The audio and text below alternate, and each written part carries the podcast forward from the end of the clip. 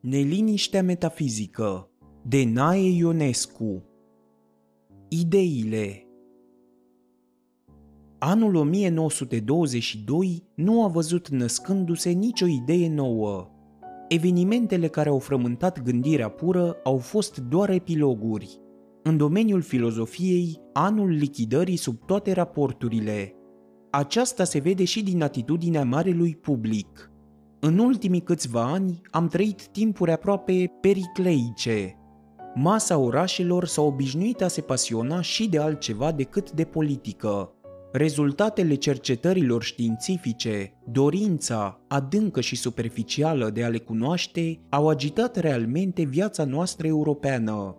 Poate să fie numai o falsă perspectivă a istoriei, dar impresia noastră a tuturor e că de la renaștere, știința și filozofia nu au mai fost în așa măsură ale maselor cum sunt astăzi, sau cum au fost până mai ieri, căci interesul publicului a căzut și anul se încheie într-o relativă indiferență.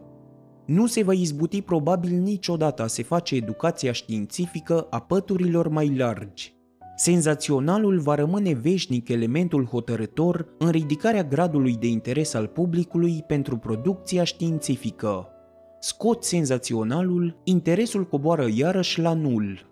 Iată de ce nu e de niciun folos a proclama, pentru marele public, imposibilitatea revoluțiilor în știință.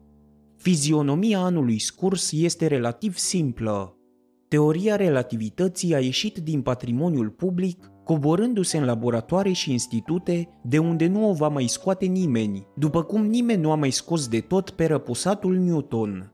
Lumea a obosit de a tot asculta conferințe și broșuri pe înțelesul tuturor, care întotdeauna dezorientează fără să spună ceva precis, la îndemâna imediată a omului de bun simț. Este totuși fără îndoială un folos pentru cultura critică a lumii, impresia care își face tot mai mult loc, anume că știința este un sistem de simboluri intraductibil. Einstein a verificat-o ceva mai subliniat decât alții. I-am mai adăugat și alte merite. Entuziasmul filozofilor științifici pentru noua mare revoluție copernicană în domeniul filozofiei e ceva mai mat în acest sfârșit de an. Încercările de a valorifica pentru metafizică relativitatea nu s-au închegat încă și e probabil că nici nu se vor închega, când descurajarea lor va fi fecundă, se va putea ataca marea problemă a filozofiei, aceea a treptelor de cunoaștere. Vremea aceasta va trebui să o mai așteptăm totuși. 2. Deocamdată, expediem ultimele resturi ale psihanalizei, teoria a cărei noroc a fost mai ales interesul cu coanelor.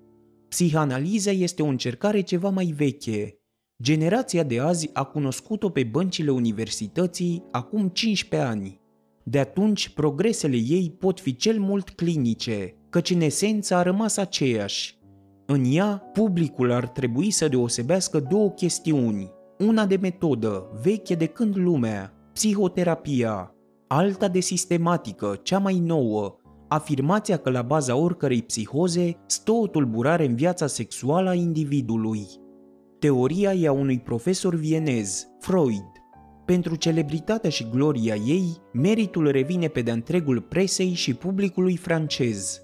E un merit pe care probabil nimeni nu-l revendică și care mai verifică odată situația de fapt. Mari lansatori în domeniul ideii sunt prin excelență francezii. 3. Nici volumul al doilea din opera lui Spengler, Căderea Occidentului, nu e propriu-zis produs al anului. Vremea spenglerianismului a fost în 1921. Că Europa se îndreaptă spre pieire e o idee cu care ne-am cam deprins. Mai bucuroși am fi de ceva soluții. Vechea opoziție între cultură și civilizație, care e și răspinării în întreaga lucrare a lui Spengler, e justă, dar nu e nouă deloc. Am stabilit-o fiecare din noi cam pe la 25 de ani. Ea nu ne mai poate fi însă de niciun folos, afară de acela de a scrie cărți melancolice de filozofie. E în fond asiatică și nu o putem urma, după cum nu ne putem aprinde nici pentru Tagore, nici pentru Keiserling. European a fost unul singur, Ratenau. Pe acela l-a ucis însă spiritul anului, în graba lui de lichidare, Permanentă este astăzi în omenire numai dorința de prefacere. Chiar și mobilitatea spiritului public, graba cu care își prezintă entuziasmul de la o glorie a zilei la alta, furia cu care creează glorile, sunt numai dovezi de stăruință aproape dureroasă cu care lumea noastră își caută drumul. Dacă ciclurile istoriei există în adevăr și se succed, stăm călare pe granița dintre cicluri. Sunt perioadele cele mai tragice ale istoriei spirituale.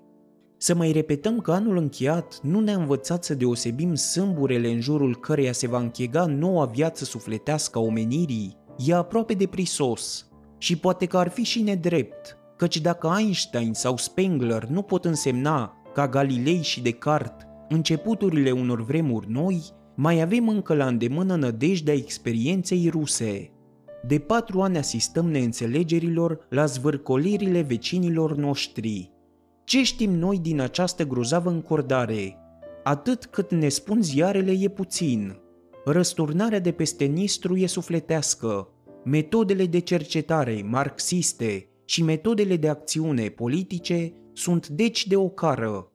Rusia ar trebui privită cu ochii sufletului, iar ochii sufletului nis legați. Și totuși simțim că dincolo se plămădește în groaznice dureri ceea ce nu a mai fost încă.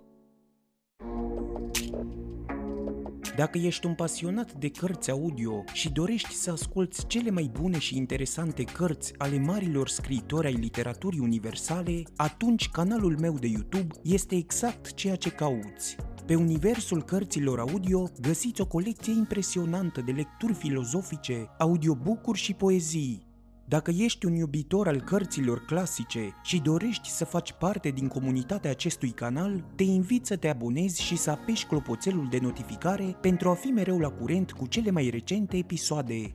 Dacă ai prieteni care ar putea fi interesați de aceste cărți audio, nu ezita să distribui videoclipurile care ți-au plăcut. Iar dacă ai un blog sau un cont de social media, poți împărtăși linkuri către videoclipurile canalului. Dacă doriți să susțineți acest canal, vă invit să lăsați comentarii și feedback în secțiunea de comentarii de sub videoclipuri și să faceți o donație apăsând pe linkurile din descriere.